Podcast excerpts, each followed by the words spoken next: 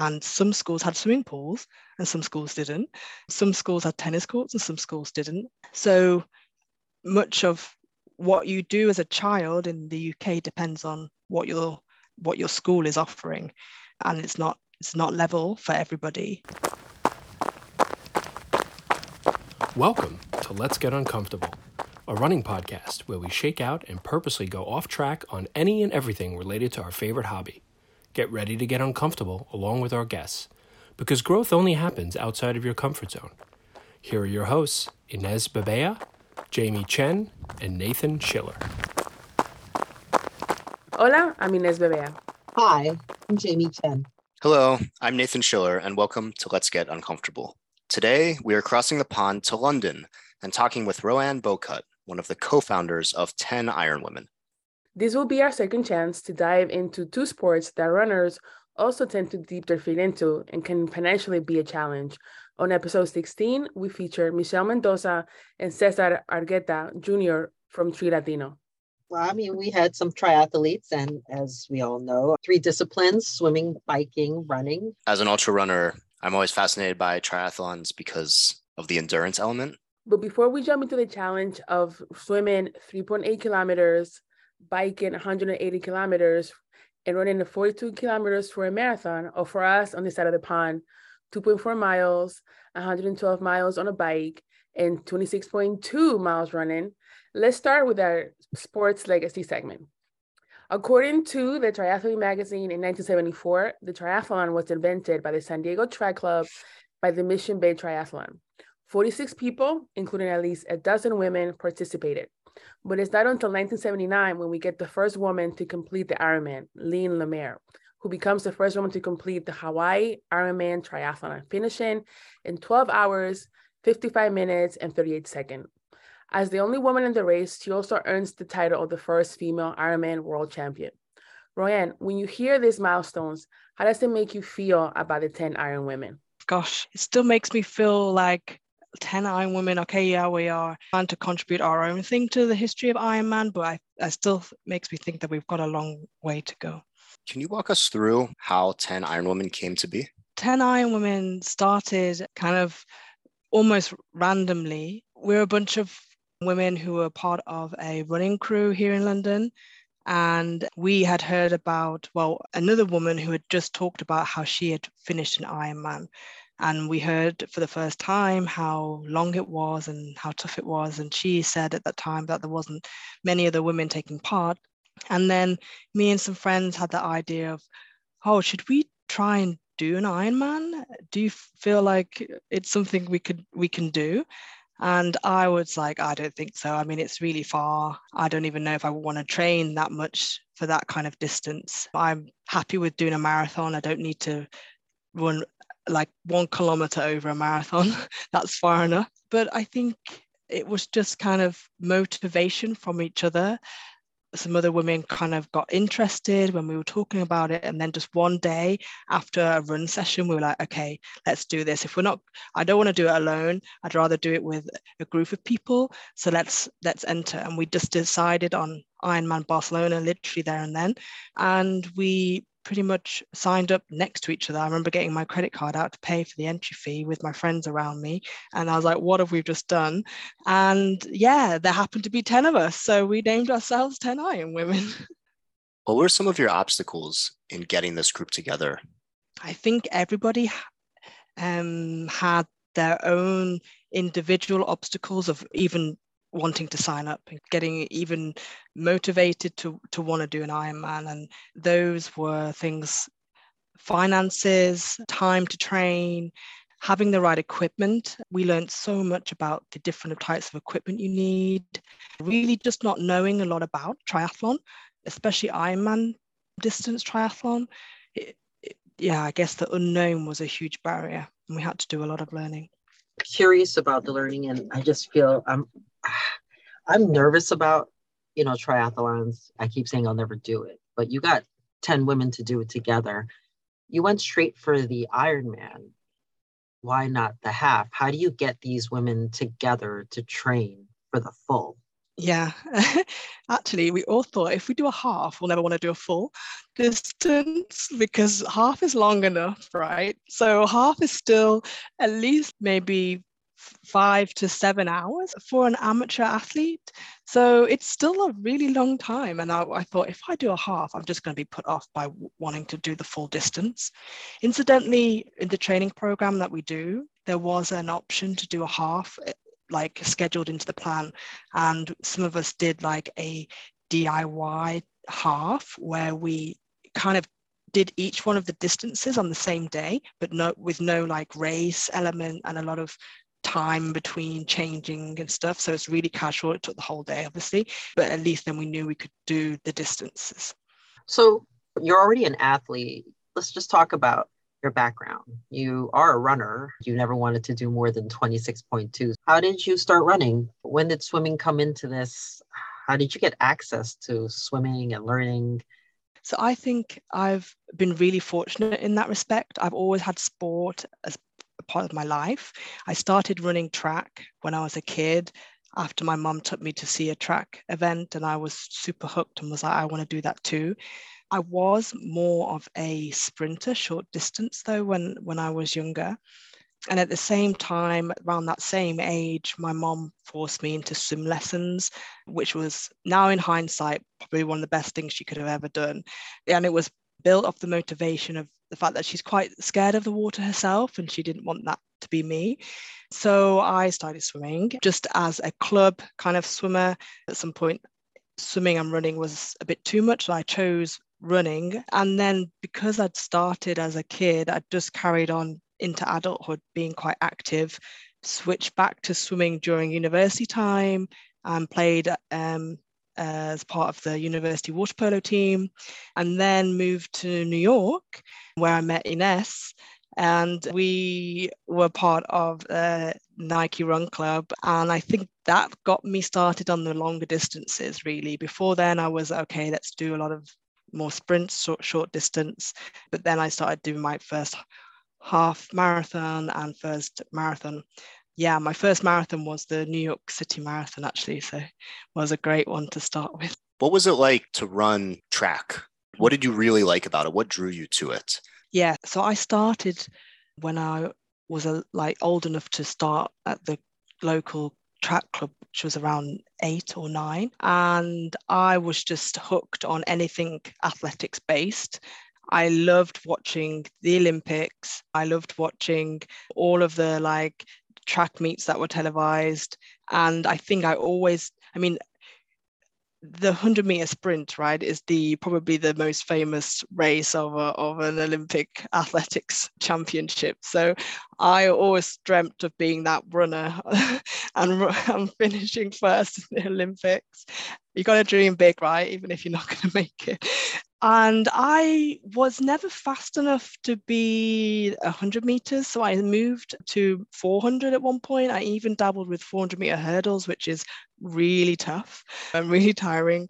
Did a bit of long jump. I kind of did that until I was maybe 16 or so. And athletics was a big part of my life. So I would do it probably five days a week, including a gym session and strength and everything like that, really trying to to get to a higher standard. I was okay. I managed to represent my county and get to that level. I guess I was not good enough to make it any further, but at least it made me love sports, which I think is a gift because then I was kind of equipped to, with a lot of knowledge, to be able to just go train by myself when I went to uni and how what I needed to do, which maybe some people don't have if you have not done it or throughout childhood. But I made a switch to water polo during uni because I just needed something different. I'd done track for a long time and it was almost like I'm bored of this. I need something new. And I think I probably started doing some running then, like a bit longer distance, 5, 10K to keep myself fit for that, but didn't do any like competitive running throughout uni.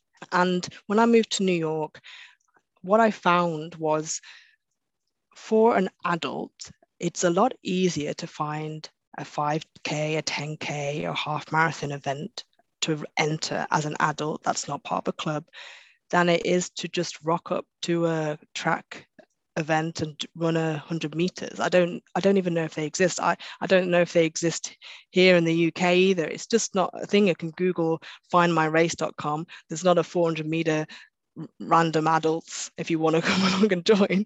So i it was easier to do longer distance. Let's do a 5k let's do a, a, half marathon. And when i joined nike run club that's all they talked about was oh yeah that, let's do the new york city half or who's training for the new york marathon?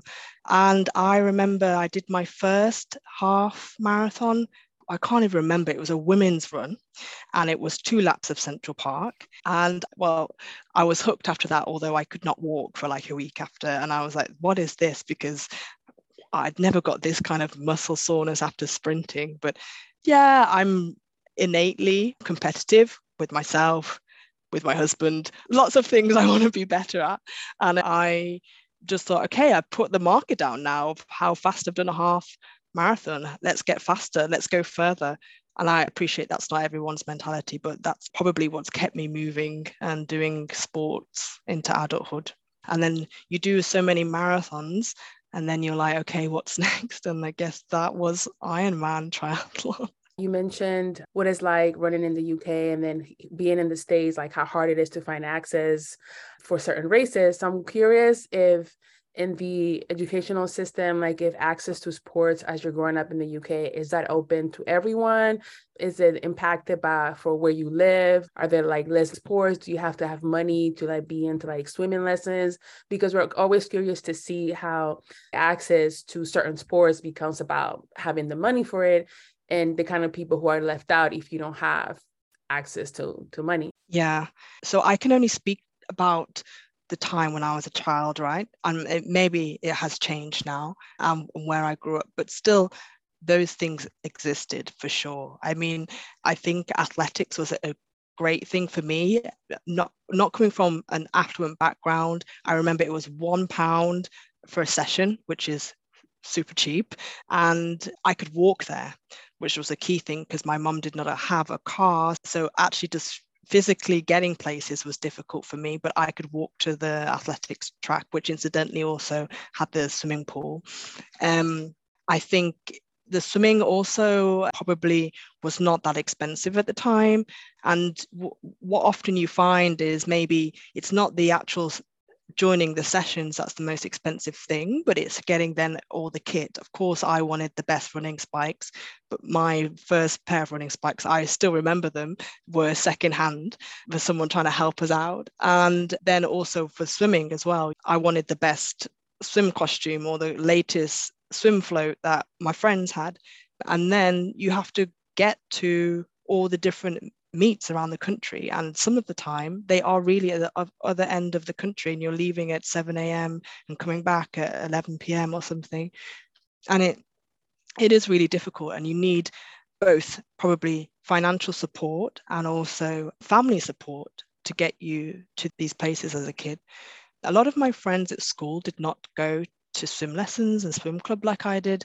My school provided swim lessons but they're not great. I mean, it was like for one term, maybe six weeks of swim lessons, and then you're done. So it's one of those things of you kind of need to keep at it to get better and get stronger. So I think probably I'd picked one of the cheapest sports. Just luckily, my mom took me to ballet and I cried and hated it. And she said it was the best day for me because I was not sure I was going to be able to afford for you to do dancing. so she was like, okay, she doesn't like that. That's fine. We stick with athletics.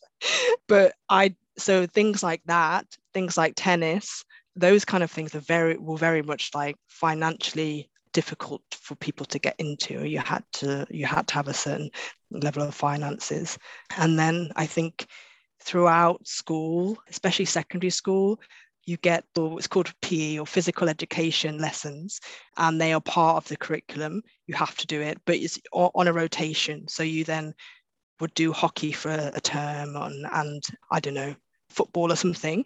And that is very much dependent on the school's facility. So how how much money the school has, then it impacts what you're going to be doing as a as a teenager growing up.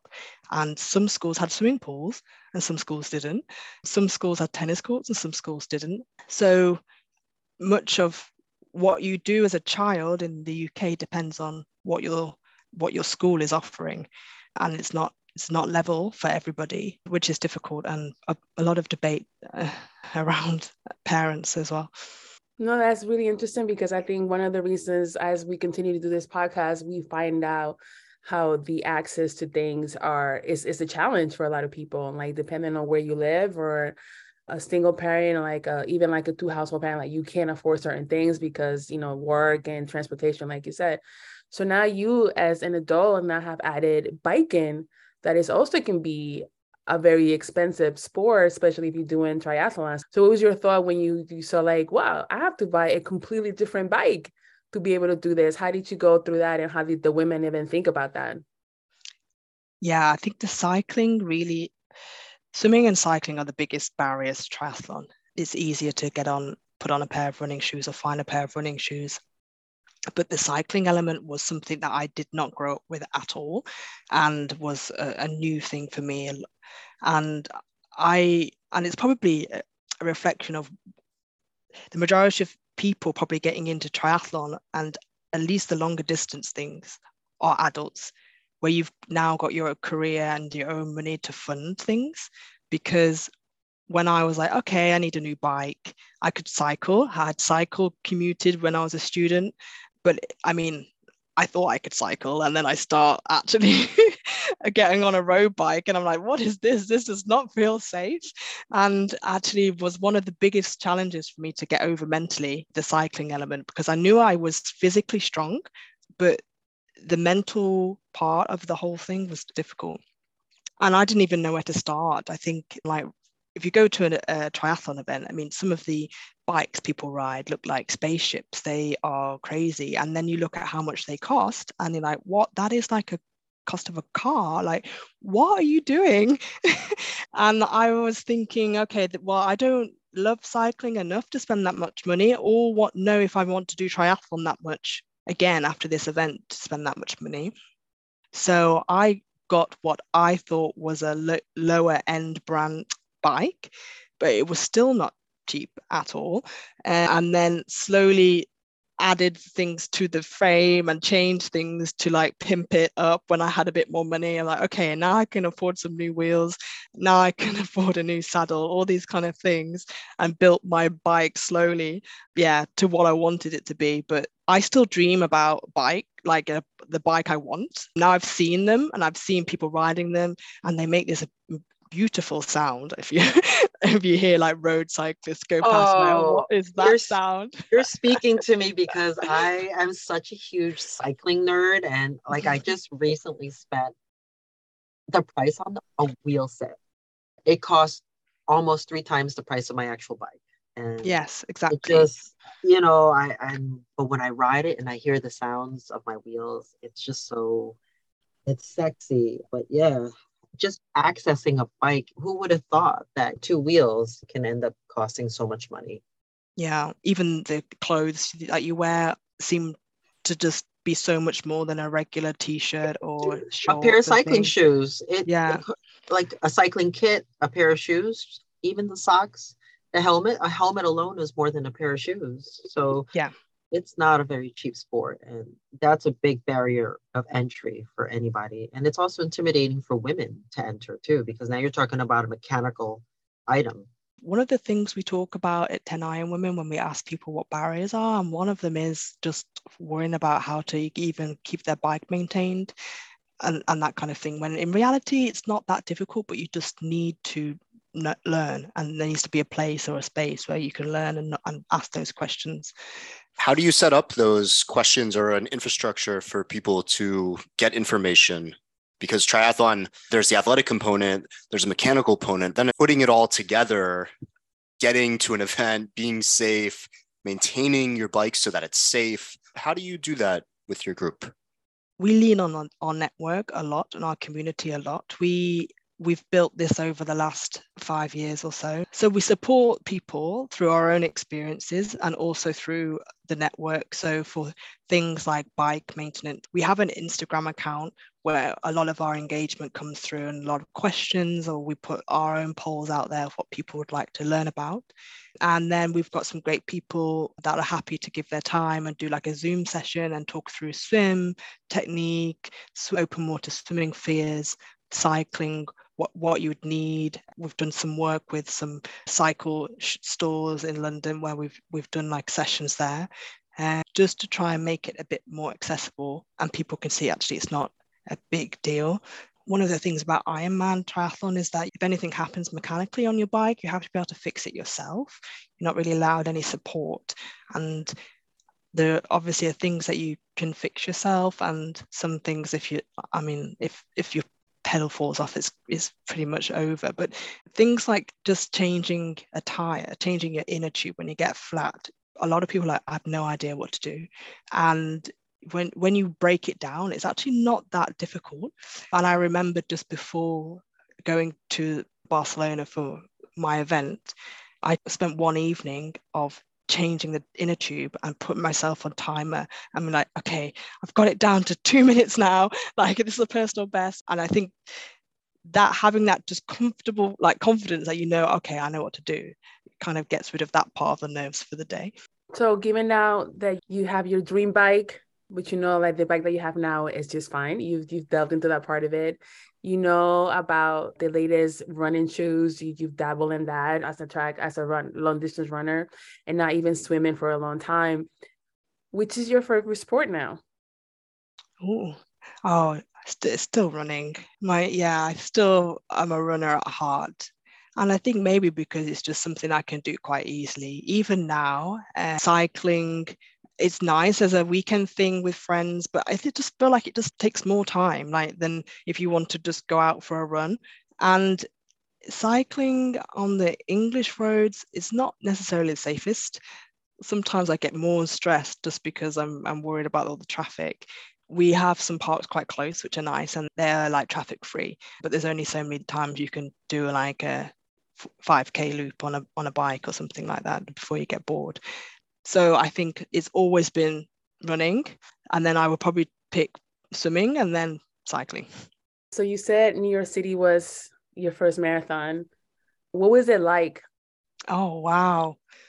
Big question because I mean, it was New York City and my first marathon. So think of all those emotions. Gosh, I think I remember like feeling, I, I, because it was my first marathon, I was quite diligent with the training. as I'm not going to miss a run.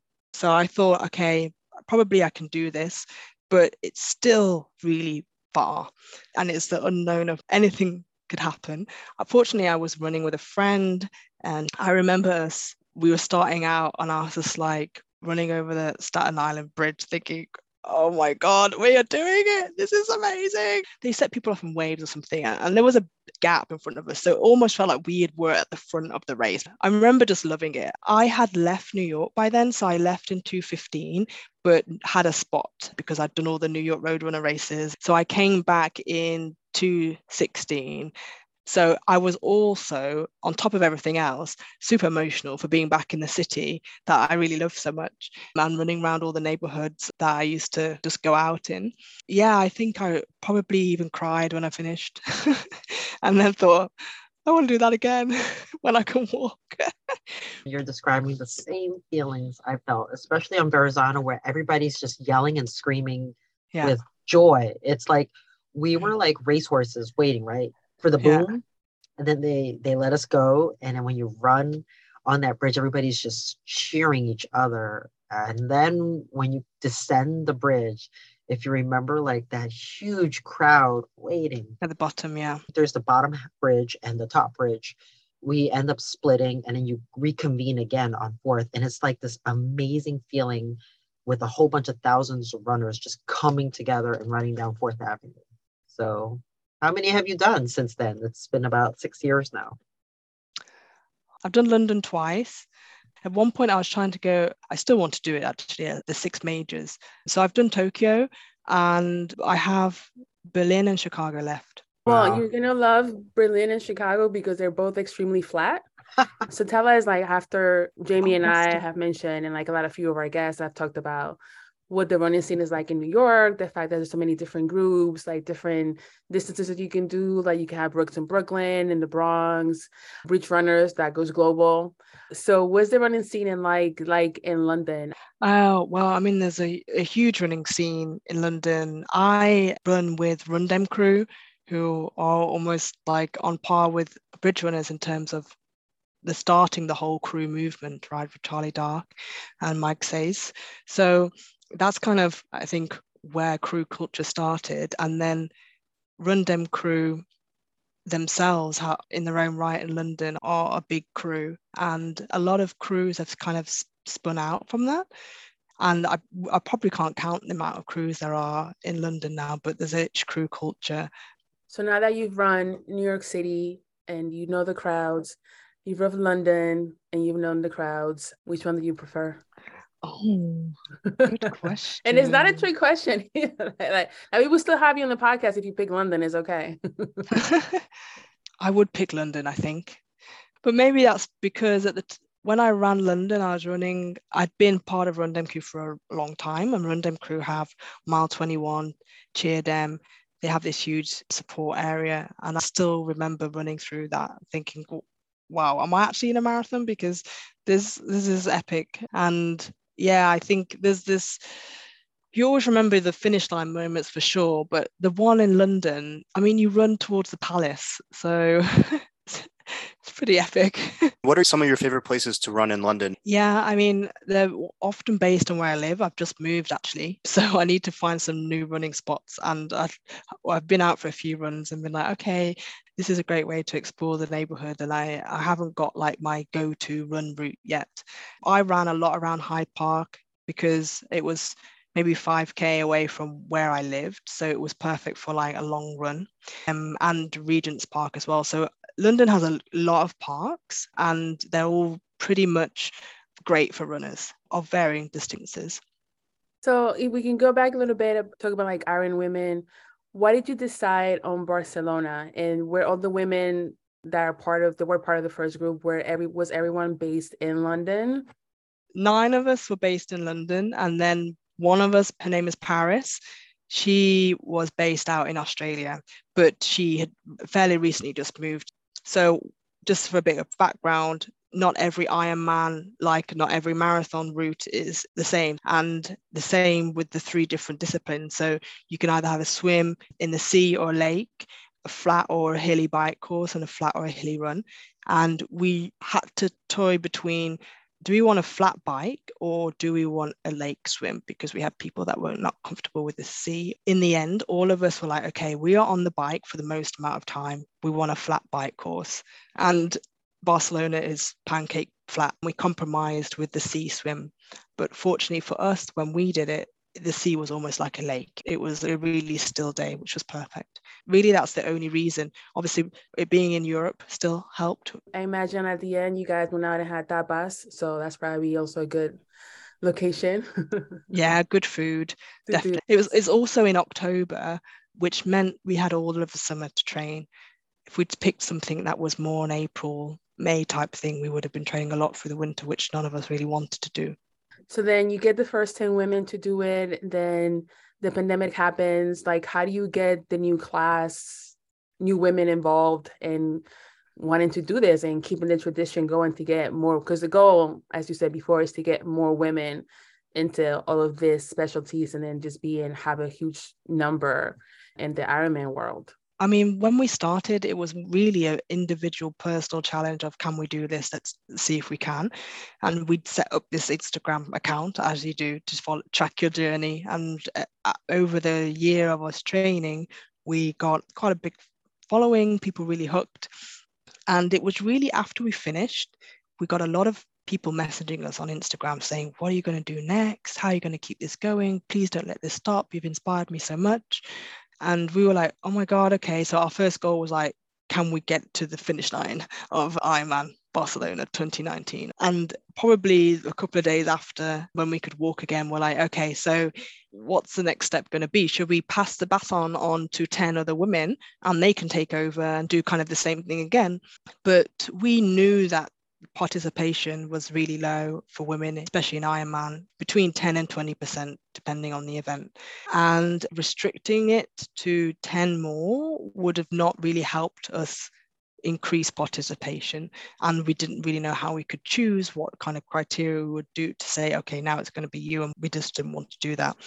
So we changed our goal to, okay, let's see if we can get a 50 50 split of men, women in an Ironman event. That would be awesome. Let's get as many people as we can. And we put the feelers out on Instagram. Would you be interested? We've got like a hundred responses thinking, oh, this is okay, this is great.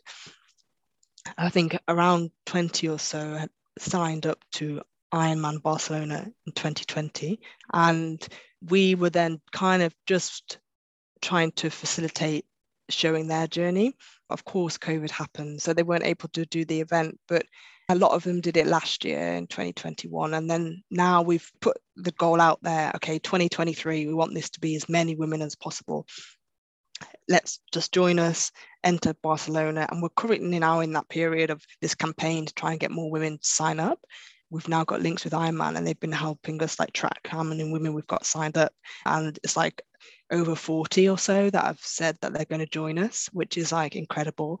So now we are building training plans. We're working with some female coaches uh, and we're just trying to build a whole support network and community for these women to get them to the start and finish of Barcelona. So are we limiting 10 women to just the UK area? Or are we going to come across the pond and we've got some other women possibly you know, yeah, that, that can got, join internationally? For sure. I guess we're very London centric because that's how we started, but we don't want to be that way. Uh, and we've got Lucy now and Paris, they're over in Australia. And we've had one girl already join us from the States and she came over to Barcelona yeah, we've got a few people that at least are following us and engaged and, wa- and want to join us at some point. So we would love it to go international and get because I mean that that's great. I mean, there's inequality in participation in sport. It's not just a UK or European thing, right? It's global. So we need to spread the word. What about sponsorship? We've not had like any like official sponsorship. We've been gifted things, done some work with people and some different brands, but they've always been one-off events. Um, I think we probably find it difficult to decide who that would be at the moment based on what we're what we want to do and what we want to achieve. It's difficult with all three sports. Often sponsors are like, okay, we are running focus brand or something like that. So it's definitely something we think about and we're open to, but we haven't really found the right fit yet do you ever experience any not as friendly reception or has it just been all good and everyone's receptive and excited? yeah i think it's been very positive. Even ironman themselves are really keen to work with us. I think we've had maybe one or two comments on instagram of people being oh are you scared because it's called iron man or something like that? But I mean, these kind of people, are, I don't even know if it's an actual person or a bot or something like that. But I think one of us even said it, oh, we're, we're doing something good if we've got a troll now. So, but I, I don't want people to think that uh, we don't like the brand Iron Man. Uh, there are definitely some things that they could change, and they know that, and we're working with them on those things of like inclusion. And I don't want people to think that we also don't like the name Iron Man for, as a brand and because that's just a brand it's not been potentially written that way to exclude women and but some people might view it like that. And i guess one of the biggest things is sometimes just educating people. I've had people say to me oh you're doing an, an ironman. What's the what's the distance then for women? And i'm like but the same as the men you know? And they're like oh it's an ironman. Can women do that then? I, this says ironman. So it's just a handful of people, but still, if they can think that, then then other people can too. And so we just want to be out there showing people what we're doing, and it's been very positive so far. So, what are some of those things that you were working on with Ironman? You mentioned inclusion stuff. they also know that the female participation is low and they've decided that they want to work on that. We work with them on trying to for them to understand the barriers that maybe women face that we've discussed already around like mechanics and that kind of thing. But then also just telling them how they could make the actual event better for women and some things that probably they just hadn't thought of and we were like you know if you could just supply sanitary stuff for women in in because an Ironman is a very long event, and if you're a woman and you have your period, that could really put you off like doing that, right? And someone posted, I don't know them, but we found out through Instagram, someone posted that they had to DNF because there wasn't any facilities and as she just started her period during the event. And so those things they're like this is super easy for us to do. We just didn't know about it and we should have and then having these changing spaces for women they actually do do that but they don't really advertise that and say like enter this event. Yeah you do have to change out your wetsuit and that can make some people feel uncomfortable doing that in front of other people. So really advertise that you have changing facilities where you can change and you're not in the view of the public. Things like that. One of the one of the biggest things actually is getting more images of women on their instagram we often have not just you've not seen it you see a picture of an Iron Man and it's advertising and it's the swim star and it's a sea of men and just pushing the image of women doing it out there gets other women thinking oh i think I could I could do that. I'm glad that you gave us now these visual examples of like what you guys experienced when you were on the course. But can you like take it back from the very beginning? Like for people like myself, like the only photos I've ever seen is like people coming out of the water. Like I don't know where the transition is from like the water to what is it like the bike. If you could give us like the entire breakdown of how these changing stations are set up and what happens. So the transition zones sometimes are different depending on the triathlon, but for Ironman, I think they're probably similar. And because it's a full distance and they have thousands of people, they're huge areas. So it's just one large transition zone. The day before the event, you have to take your bike there and you rack your bike. So it's there and ready on, on the day. So you get given your race number and bag, obviously, and you have to stick your number on your bike and all these things. And then on the morning of the event, you can go back to your bike, fill it with nutrition, put your nutrition bags on there, and um, prep your transition area. So if you know, like when you have your bag, your race bag for a marathon is one bag. But for Ironman, there's three of them. And it's actually can be quite overwhelming the night before going, why have I got all these bags? What do I need to do? So you have a bag what you put your wet swim stuff in and then you have a bag that you have your dry run clothes in and they're all in the same spot and so i wore tri suits which is a triathlon suit that i can swim in i can cycle in and i can run in. And that's just because i didn't want to get changed. But a key thing to point out and another thing probably that probably puts a lot of women off is that and you can actually do a full change after swim and after the run if you want after the bike if you want to but I had a tri suit on and then I put my wetsuit on over the top of the tri suit and obviously swim hat and goggles. And you do the swim start. It's quite emotional. There's a lot of theatrical music and things. So, yeah, you do the swim. And then there is quite a distance because you run out of the swim, there's is lined by people cheering you, which is amazing. And then you come into this big changing tent, you find your number, and you have a bag that you put your wet suit into. And then I just pulled out my helmet and my bike shoes from my bag that I put in there and maybe had a gel or something. And then I had to go from the tent to my bike. And I had my bike shoes with me because I'm not skilled enough to put my feet into my shoes while they're clipped on the bike. Some people do that to save time, but I ran with my shoes and then put them on by the bike and then took my bike out. It's called bike out. So you go out the bike and then you do your bike loop for a few hours and then you come back rack your bike again in the same spot. And at this point, you can go back into the changing tent and change into your run stuff if you want to. So yeah, I put took my bike shoes off and went to the changing tent and put my run shoes on. And there's bathrooms, um, but I didn't need to change my clothes or anything because I was wearing this tri suit. So I just got, topped up my nutrition in my nutrition belt, and then went out on the run. Yeah, so it, it is quite a bit more to remember and to think about than when you're doing a, a marathon or a half marathon. But I guess the more you do, the more you get used to that. So are these changing areas just open to everyone or it's just like just women in one side or men on the other? Because I know you mentioned the challenge of like one woman who said that she DNF because she would have needed a bathroom for like her, her period had just yeah. started. Like, how does that set up? So the changing area is the general area where you're racking all your bikes and your bags and things they are mixed it's either based on your on the alphabet or something whatever system they use probably the time that you entered the race. It's kind of a bit random. So I definitely remember seeing men around next to me. Just for the record, I think full nudity is not allowed. so you, if you do want to do a, a change, you have to go to a changing tent. And so you shouldn't worry about turning around and seeing naked people. But so then the changing tents are in the transition area, but not exactly where you put your running clothes or something, you where your peg is. But they are men and women but I didn't use them, so I don't actually know if there was a bathroom in there. What I did know is that the, the bathrooms all around the outside are all for, for or whoever. There's no not there's no separation.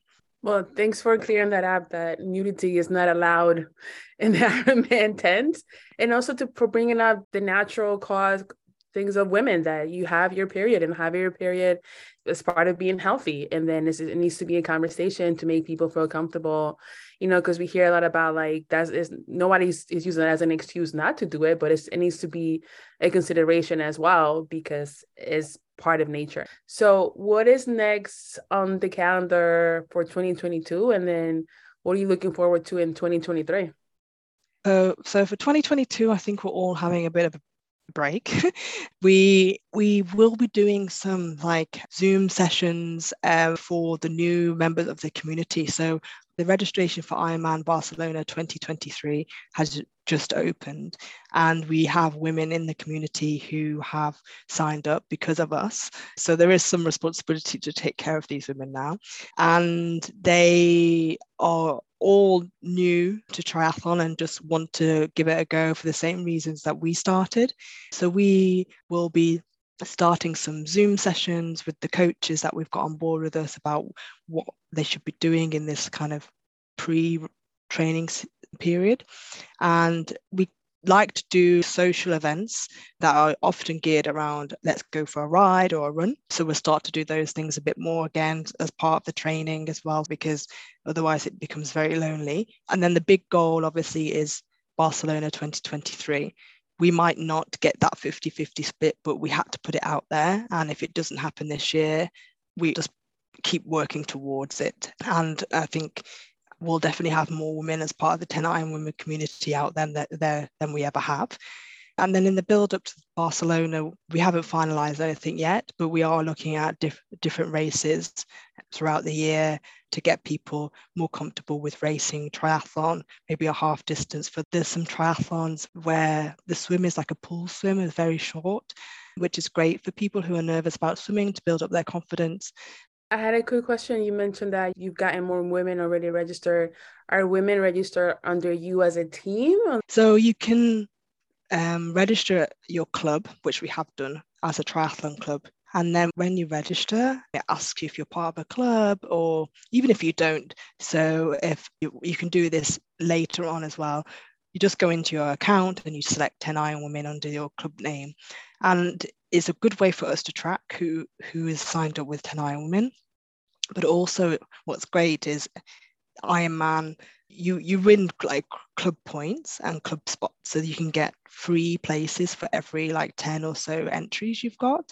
And also if you are one of the biggest clubs there so the top three clubs get a bit more special treatment. Thanks for taking us through all those details ron we're going to go to the hot mic section. I think this is the part where she gets to convince more women so she can hit the 50-50 split.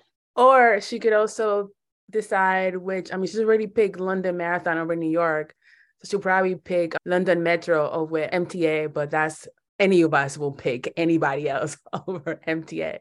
Well, I probably will use the opportunity to plug 10 Iron Women then and Ironman Barcelona 2023 because it's definitely not too late to sign up.